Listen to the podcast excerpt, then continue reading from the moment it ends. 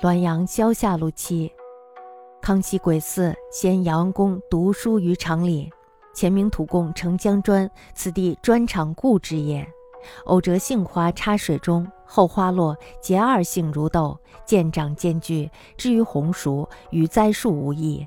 是年逢万寿恩科，遂举于乡。王德安先生时同著，为题额曰《瑞杏轩》。此庄后分属从地东白。乾隆甲申于自福建归，问此匾已不存矣。拟欠刘师安补书，而代其此屋，作祭客时刊于壁，以存先世之迹。因循未果，不知何日偿此愿也。康熙癸巳年，先父杨公呢读书于厂里，厂里呢就是前明土贡承江砖，这里呢是砖厂的旧址。偶然呢折了杏花插进了水里，后来呢花落了，结出了两枚豆子一样大的杏子。